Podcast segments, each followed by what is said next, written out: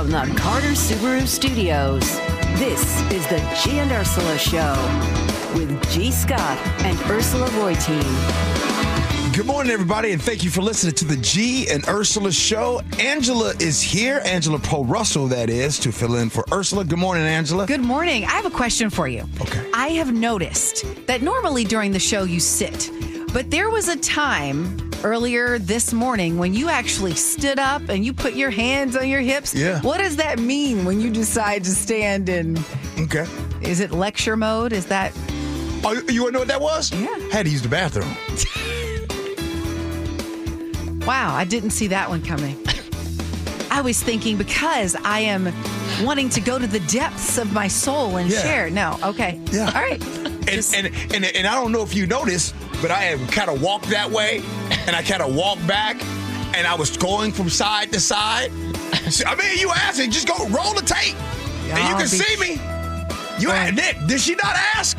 Yeah. I did ask. We My kept the receipts mistake. there. My mistake. Okay, Sorry. uh, at, at 11:30, former Seahawk and Super Bowl champion Brandon Mebane is going to join the show. We're going to hear from the anchor of that incredible defense all those years. But right now, oh, I can't wait. Chef has some points he wants to make on Agree to Disagree. Brought to you by Guardian Roofing and Gutters. One of these days, we just got to take off the gloves, just really go at it. Legendary former Seahawks coach Pete Carroll, and boy, it hurts to say that, only had three rules for players on his team, and I, I want to debate the merits of each. Uh, we could have done that with Jermaine Kearse earlier, but he clearly forgot what Pete's three rules were.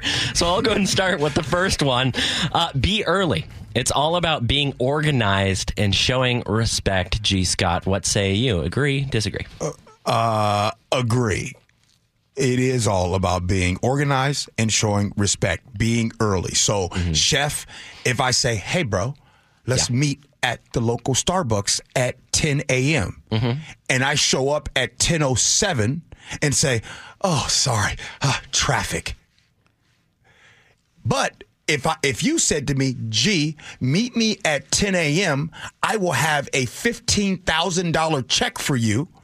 What time do you think I'll get there? You think I'll get there at 10:07 or 9:45? Right? So it's all about respect. Be early, Angela.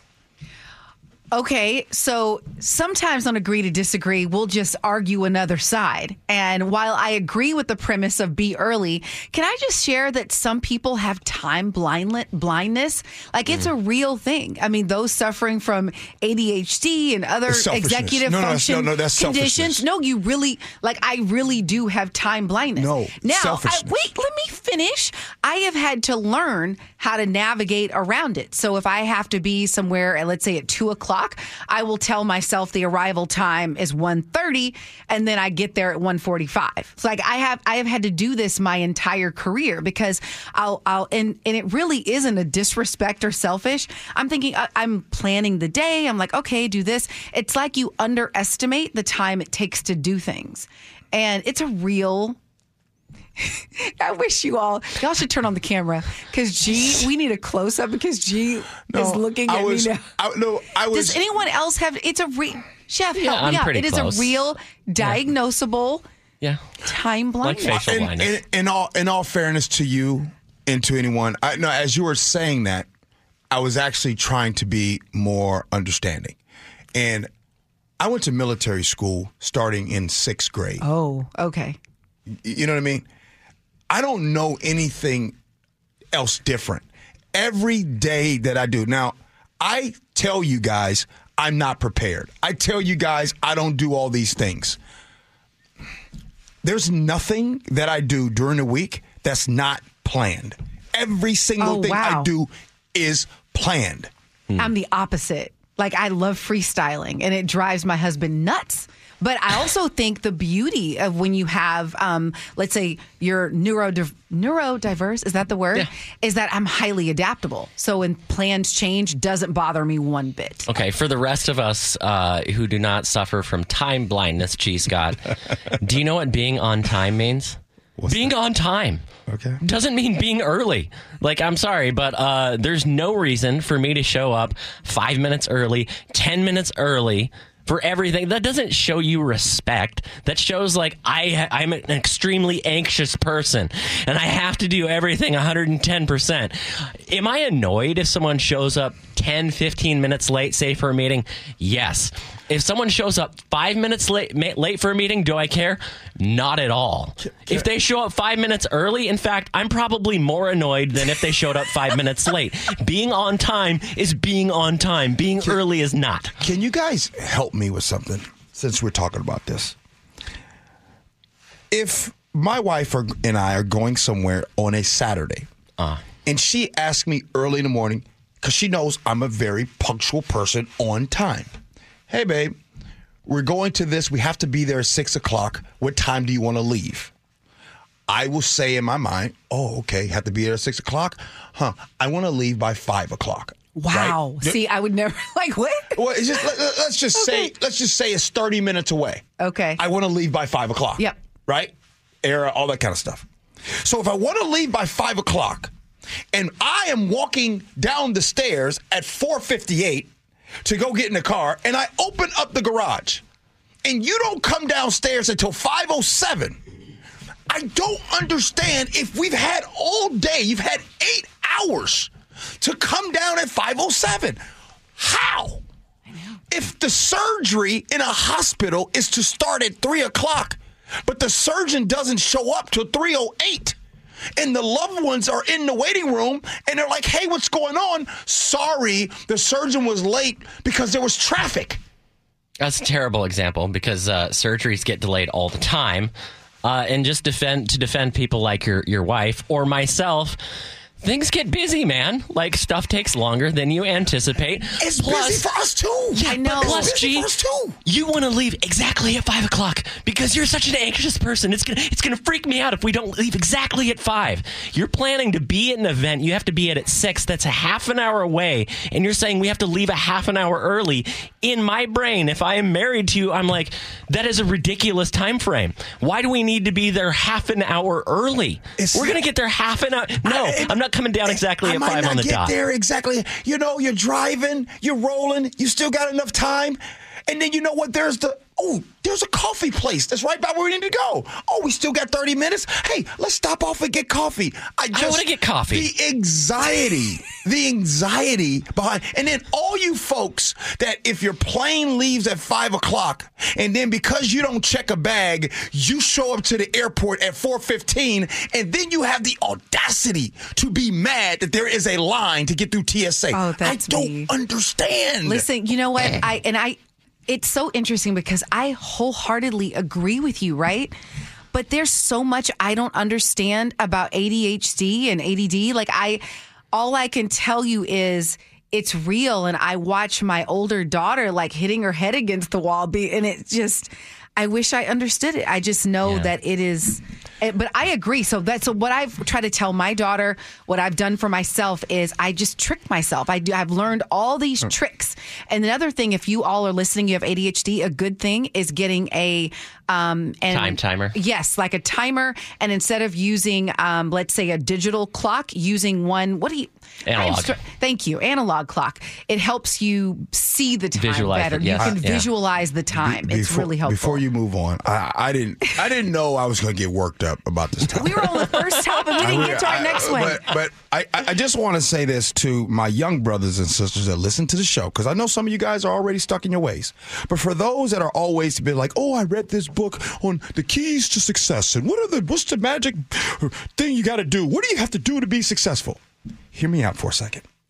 If you can just be on time, do what you say.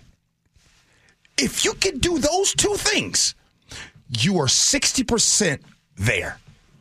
The other 40%, you got to figure that out, but you are 60% there if you can be on time and do what you say. Because then the people that are deciding to trust you or hire you are saying, I can depend on that person. Oh, yeah. So for everybody's like, G doesn't have talent. I agree with you. I actually don't have talent to do this stuff. But the one thing my bosses who don't really, they barely like me in the first place, they know we can count on G to be there. Every morning we have a meeting at seven o'clock, and it's never seven o five. I'm wishing it's seven oh o No, it's usually 702, and I know it, it call bothers me. G every day. And I get secret sick delight when I call you at 7.02 a.m. in the morning, G, knowing that he's like, Ask, what is, ask what Paul. is Chef going to call me? Ask Paul and David Burbank because they are to call me every morning to talk about what we want to talk about on their morning show with Dave and Colleen. They have to call me at 657. Yeah. If they call me at 6:59, I'm frustrated because you didn't give me enough time because my production meetings get ready to start. You guys are just look. I'm just. Can we these play are- the weird music? All right, G. Uh, let's work on the other 40% to succeed. Second of Pete Carroll's rules is protect the team. Are you helping or hurting the team? Every decision has an impact. So, G, I mean, let's just let's just apply this like to, broadly speaking to workplaces. Would you agree with that? Protect the team. Absolutely. Yeah. One thousand percent. Okay. I tell I get on the air and I tell you, hey, my frustration with the bosses, and I say all those things. Mm-hmm. Go ahead and tell me anything that I've ever said. What have I ever said? This past season, what we saw with the Seattle Seahawks, to protect the team, we saw examples of not protecting the team. Yes, we did. Right? Yeah.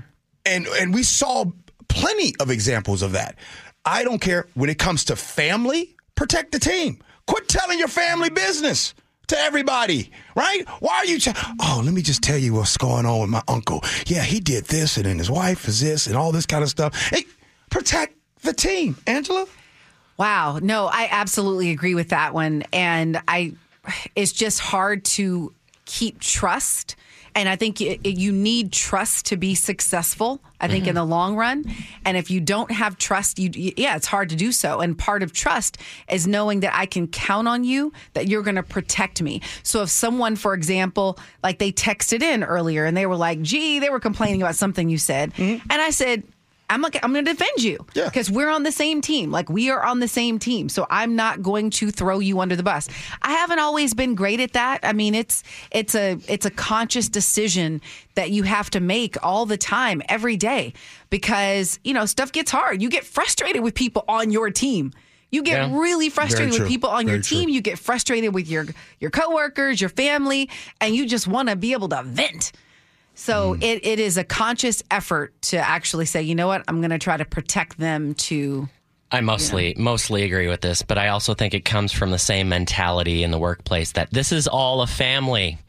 And it's the workplace first. And think about your coworkers and the team before anyone else. When in the reality, your team will drop you in a second. Mm. And they do not care about you at all. And your contract is about to be done today, sir, because you didn't predict. Come on, man. As soon as your your utility is up with your company or with your team, you're gone. Protect the team. No, protect the people on your team that can advance your career, that can help you, that have your back day in and day out, that you know they, that you know will advocate for you once you leave that company, that are going to be an asset to you, and you know you can help them out in the future. Treat people well, treat them with respect, but also understand the relationship that you have with your employer. Okay, you want to move on to number three? No whining. awesome. Sure. No whining, no complaining, no excuses. Positive attracts positive, according to Pete Carroll. Negative attracts negative. What say you? I Okay. agree, I agree with that as well. Look, let's go back to I believe that September, October, and November of 2023, I believe that my negativity not just impacted myself, but I think it impacted others. And I'm trying to go on and go on and go on. I've been open with you all about this.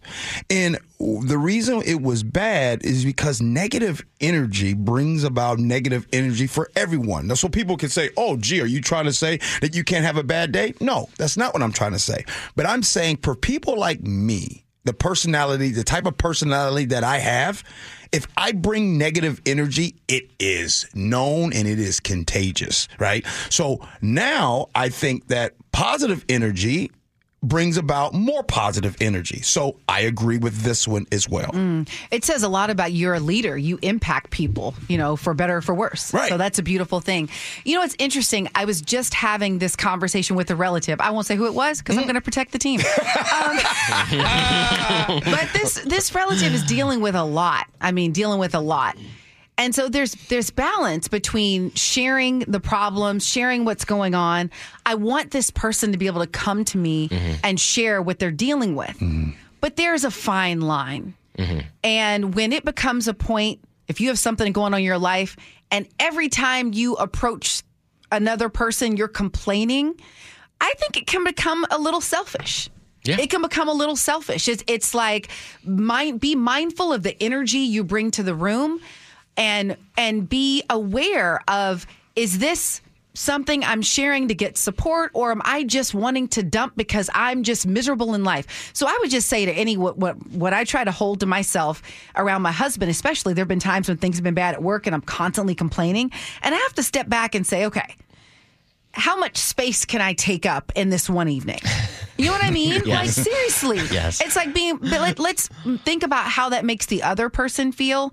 So yes, feel free to share your concerns, be open with your partner or your other whoever it is, but also, you know, find a balance cuz too much is too much. Okay, on no com- no whining or complaining. First of all, uh, complaining is is part of the human condition. Commiserating with a coworker about an awful situation at the office, like talking to your partner about something terrible that's going on in your life.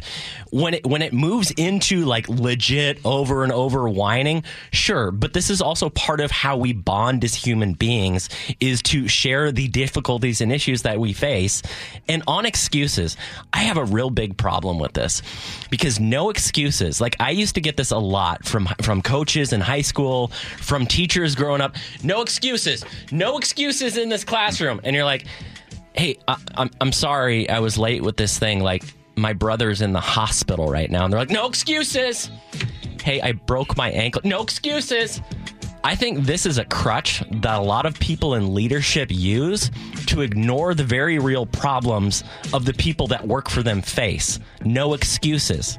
I think no excuses often means no empathy. And I know that was not the case with Pete Carroll, but there is a difference between an excuse and an explanation for a situation. I agree, but I think the the scenarios you mentioned are probably ten percent of the cases. I Oh, think it's probably more than I one. think ninety percent, Maybe 2%. are are BS excuses. Yeah. and I think when you don't give yourself the excuse or the explanation, it actually makes you better. Let me ask you something. If I'm 10, 10 minutes late for work, G, what do you want? Hey, sorry, late. Or do you want to do you want to hear, "Hey, I'm sorry, car broke down." yeah, which one? Sorry, late. Okay. You know, I'm gonna I'm gonna take this time to say something that my father used to say all the time, and it used to annoy me. But I'll say it now, and it sounds it feels good. Champ, that crying falls on deaf ears. Don't nobody care.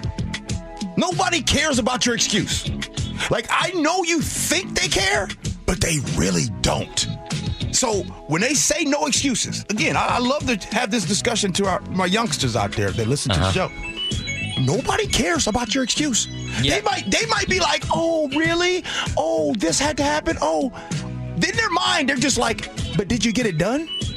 But did you get it done? And and if you didn't get it done, when is it going to get done? This also came from an era in which American me- men were raised with the emotional range of an avocado. Okay.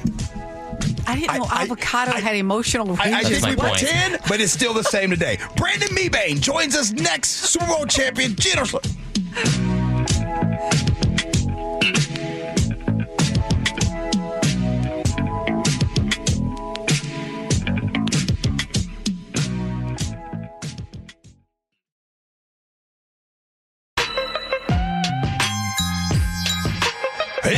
G and Ursula show. Good morning, Angela Poe Russ, who is in for Ursula, and we have another guest who played for Pete Carroll when he was with the Seattle Seahawks. He is a Super Bowl champion and the anchor of that incredible defense. He joins us now, Brandon Mebane. Good morning, Bang. What's going on? How y'all doing? I'm good. I'm good. Thank you for being on with us. Where were you when you found out the news about Pete Carroll, and what was your reaction? Uh, what I was doing? I probably was playing video games. It, it was one of those things where it was kind of like uh, you know it's going to happen eventually one day, but it's like you don't know when. And um, you know, it was like uh, it could have went either way. I, I feel like if, if they would have made the playoffs, I probably it probably wouldn't have happened this year. Um, but yeah, it's just one of those things, man. Um, he, he was at the he was coaching uh, for for the Seahawks for what, 14 years. That's a long time, man. That's a that's a lot of success, man. Um, yeah, it was just like wow, like it, it just it just happened, you know. But um, yeah, he, he's definitely one of the greatest uh, coaches in NFL history and college football. Yeah. you know, in my opinion. Do you think this was the right move for the Seahawks right now? Um, I, I think I think it's definitely. I mean, I, I think people are looking at a like a new wave of like young coaches, like that's my age, and uh, I think a lot of people are trying to go with that type of coaches to where um, they can relate to a lot of the guys. And you know, as you can see, they, they you know, Belichick he also uh, parted ways with the team today, and um, yeah, I just think I just think the league is just going with the Sean McVays and the um, you know with the coach for the 49ers. You know, they're going with the, young and uh, you know innovative type of coaches, and I just think that's just a trend of where everybody going. I think this is my opinion. I think that when Pete Carroll uh, got the news in Seattle. I think uh, New England probably got comfortable in, in letting uh, Belichick uh, release his duties. You know, I think that kind of motivated them. Like, oh, you know, Seattle did it. Why not us? Let's do it too. And um, yeah, I think it's just all just to keep the keep the fans live and keep them going and keep them excited about what's next and what's new. You know, because people always want to know what's next and what's new. You know, when it comes to every NFL season, whether it's a new quarterback, a new coach. You know, fans want new something. That's just how it is. So you talked, you, you just talked about it, and that's a very good point because you're right. It does seem like across the league, more and more coaches are around your age these days. They're talking about mid 30s yeah. and that kind of deal. It does seem that way. So yeah. when you you have played for a lot of coaches, well, not position coaches, that is. So when we are listening as fans and we're like, okay, this is how the coaching was, the Belichick's, the Pete Carrolls, and this is how some of the coaching is, the more of the innovative, the more of the offense. Can you kind of explain to us is this because the game itself is changing and that's why organizations are going to get those coaches that can adapt to the game that is changing and evolving? And if it is changing, explain to us how it's changing. Uh, I mean, I would say for one, on the offensive side of the ball, for where I see the game is changing, uh, teams are not not running the ball as much, right? So when, when you're not when you don't run the ball as much, I to me you you exploit your quarterback on a whole another level to where you put them in positions to where traditionally they wouldn't pass, and now they're passing. They're, they're throwing the ball 45, 50 times a game to where, you know, you look at a, quarterback like Russell, right? Russell didn't throw the ball as much when, you know, when Marshawn was back there. Marshawn had the ball. He was carrying the ball like 25, maybe 30 times a game to where that took a lot of pressure off the quarterback, right? So now, you know, you look at it, they don't even use the fullback. And, you know, if you look at the history of the game, the history of the game, every team that had a great running back all had fullbacks, right? You know, because there was a lot of times to where, you know, I could have made a play.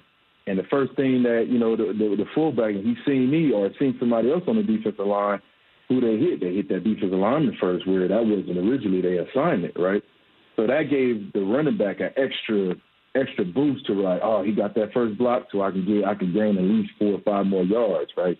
So the game is the game is definitely changing when it comes to the offensive side of the ball, and um, yeah, and, and I, I think I think it's kind of like shifting to where you're going to see probably like more offensive type head coaches because they're putting more of an emphasis on you know, drafting the young quarterback and developing the young quarterback, and is no more of like, you know, we need a quarterback and we need a full, uh, not a fullback. Well, you need a fullback, but you, need a running back as the go-to as well. So we don't have to put so much pressure on these quarterbacks because these quarterbacks, man, they're getting these talented quarterbacks early in the draft, and you know they exploit them so much to where they don't develop, and you just throw them away. You know, you're throwing away good quarterbacks, and they're not developing. So just you know, but by throwing the ball so much. Um, yeah, that's that's a you know a little take that I see. All right. So one thing I'm I'm cu- curious about. Thanks for explaining that because I had no idea about that particular evolution, but it makes so much sense. But when you think about games evolving, industries changing, older people are capable of keeping up with that. I mean, I think when you tie, not you, but when we as a culture tie innovation to your age, I don't know, it's kind of a slippery slope, right? Um, I just think I just think probably like a lot of times too, like behind closed doors, like you, you know you have a lot of disagreements, and whether you young or old, you know it don't really matter with your age.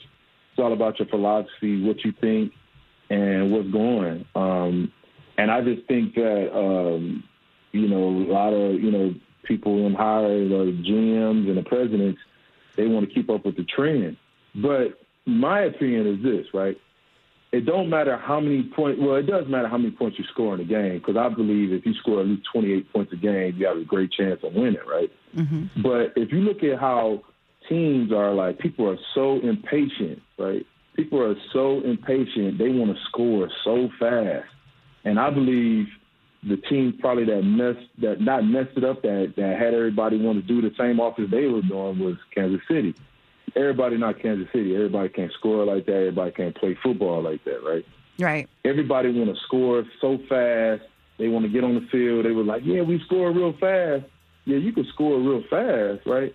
But nine times out of ten, you're not going to score real fast the whole game like that. You know, sometimes you got to take your time. You know, you got to take your time, kill the clock, win the time of possession. A lot of, you know, I say probably like eight, 95% of the time, if you win the time of possession on a, on a game, you have a great chance on winning the game. And teams are so busy on want to score so fast, like Kansas City and um, and, and Philly in the Super Bowl. Right. Philly on paper had a way talented more team than, than Kansas City. But the problem is with that game, Philly tried to score so much, and then when I say this, it's going to be crazy. Philly got too many yards when they were scrambling with their quarterback. They got too many yards. And when they got too many yards, it, it was some big explosive plays. What they do, they score and they gave the ball right back to Kansas City. You want to get Kansas City uncomfortable, you know, and that's the example. Those are just the two teams I was using. Right. But you want to get you want to get them out of their you know rhythm. You know, you don't want to keep them in rhythm. Mebane, we got about we got about thirty seconds left in 30 yeah, seconds yeah, in 30 seconds give us what you will take away from your playing time with Pete Carroll. Uh, I would take away this. I would say he made an environment to where we was always uh, uh, battling each other in practice, and we were what made us good. We were great communicators with each other. Um, I, I think that was some of the things that that you know you can't, you know, you don't get everywhere. And then another thing too, he always communicated with us and always talked about the goals. It was like no matter what um, the situation was, we always was battling. And any game that we played in, we never thought that we couldn't win the game. We always felt like we could win the game when we was down by 21, 14, 15, whatever. We always felt like we could win. Love it. Brandon Mebane, Super Bowl champion. Mebane, how's that LA weather down there? Life good? Because that's where you're living these days. Everything's good down there? Hey, it's, uh, it's about 60 degrees and and there's, and there's a lot of wind. but I'm happy we got the sun, though. All right, there you go. Have a good one. Appreciate you coming on, brother. You too. Yep. All right. Your text messages, your feedback, and then we'll have words to live by. It's Gino Slip.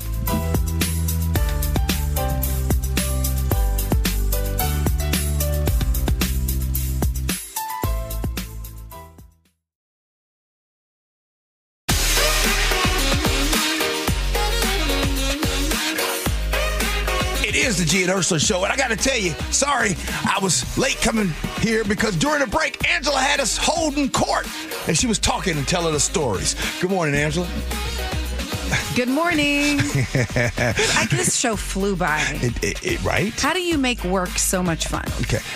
Oh, was that a, was that a me? It was a compliment oh, for you hey. and Chef. It's been a joy. Should rental increases be capped at 5% in the state of Washington?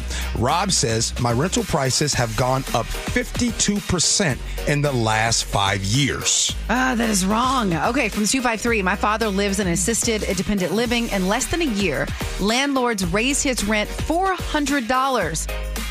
Wow. By the way, he's 96 years old. It's out of control. Wow. 425 says, We don't have a lack of housing in Washington state. We have a lack of affordable housing in Washington state. New developments go up all the time. Take a look at the Central District. But what's the point of having that housing if it costs nearly $3,000 a month to rent? I know a family moving into their car with two kids because they simply cannot afford to rent an apartment anymore. I know another family who is renting a storage unit and living out of a tent.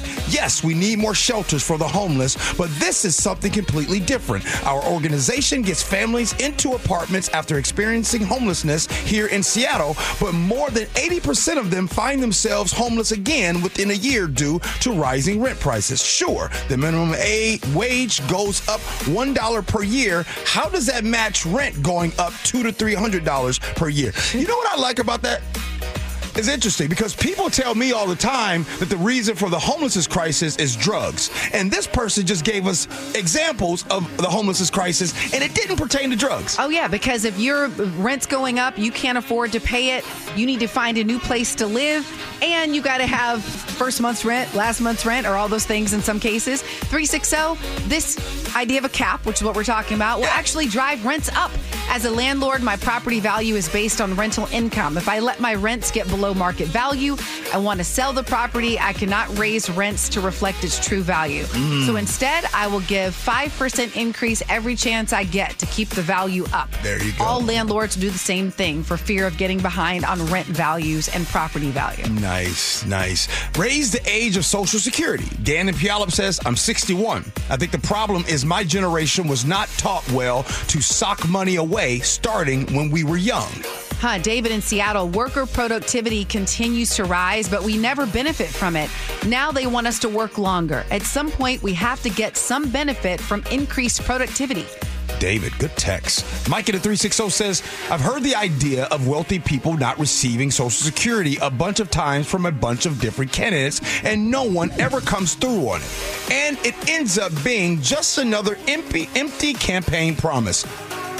All right, on the topic of growing, people being able to grow their own marijuana plants, having more of them, 360 says, yes, let people grow their own. People can brew their own beer and make their own wine. 360 says, let's open up distilling to everyone. Alcohol has been legal much longer, and we still can't make our own liquor here. Uh, Jan says, it's not cheap to grow pot, and it's difficult to finish a crop outdoors as our fall weather is damp and you get bud rot. I Uh, love gardening. Hey, th- what? Oh. Is being on time actually being late? Frank in the 425 says, if you're not five minutes early, you're late. I always thought that it was rude and disrespectful not to be ready for whatever it is a meeting, starting work, a class, or meeting a friend. I try to instill this into my children. It will always work in your favor. I would say just don't take it personal because there is a phenomenon called time blindness from 609. I think that's Jersey in the house. I didn't know time blindness is a thing. It now makes sense with my wife. This is game changing. Paul in DuPont says, Gee, the late people who try to cut the line at SCA drive me bonkers. And at least a third of the time, some fellow traveler runs up and asks if they can cut because traffic made them late. My answer is always a hard no. Go to the end of the line. Oh, you don't understand. When I when I want to cut in the line, I always have at least a nice little bit of cash to put in Oh, their you hand. cut and offered money? I don't never cut, but I wait. Well, I you've I have cut before. The last time I asked to cut was when I did not get out, get to travel. Remember when the snow happened Oh, and. I couldn't go to my uncle's funeral? Yeah. Well, I w- it was a long line to be able to ask someone. I went up and gave this young But brother a hundred dollars. Why, but why were you late? Because at the last minute they told me our flight was canceled, and then you had to go over to the Alaska Oh, desk, okay. and it was already a long line. So I gave the brother a hundred. That's okay, smart. Words to live by brought to you by Wilcox Farms. Words to live by. Well, you know, on this show, we do a lot of truth telling. We, we open up our heart, share our opinions, our views. So this quote is inspired by that. It is only when we take chances, when our lives improve, the initial and the most difficult risk that we need to take is to become honest. Walter Anderson. Brother Nick. Well, as life will teach you down the line, there's an end to every beginning. But as history's only shown us, making changes ends up winning. Although sometimes great things last much longer while seeing no end in sight, and you'll fight the urge to be turning the page, even if you really know it's right. Now, we'll see if changes that are next for the Hawks will turn out to be better than not. But a change you should dodge coming up, or the car slipping on ice in your work's parking lot. So fingers crossed you can travel safe for the cold weather scene ahead and keep Carroll's big three rules in mind if your car's battery winds up dead. Let's see. Negative goes to the negative and the positive goes to the positive. Got it. Okay. We're good. All right. Good stuff. Good stuff. Great show today. It was a lot of fun. Angela, will you be back tomorrow on Friday? I'll be back tomorrow, and um, I'm excited to be back Okay. and just to, yeah, be with you all. Good. Good stuff. Chef, have a good day, brother. Thank you, sir. All right. Nick, thank you. Peace out, brother. And guess what? The Jack and Spike show, they're going to be coming up behind us. Stay tuned. They always got something good for everyone. That's it for us. We'll see you tomorrow morning. It's Fresh Fridays tomorrow. Just a reminder for that. Appreciate you for listening. Love you for that. And as always, be kind. Hope you have as much fun as we have. So long, everybody.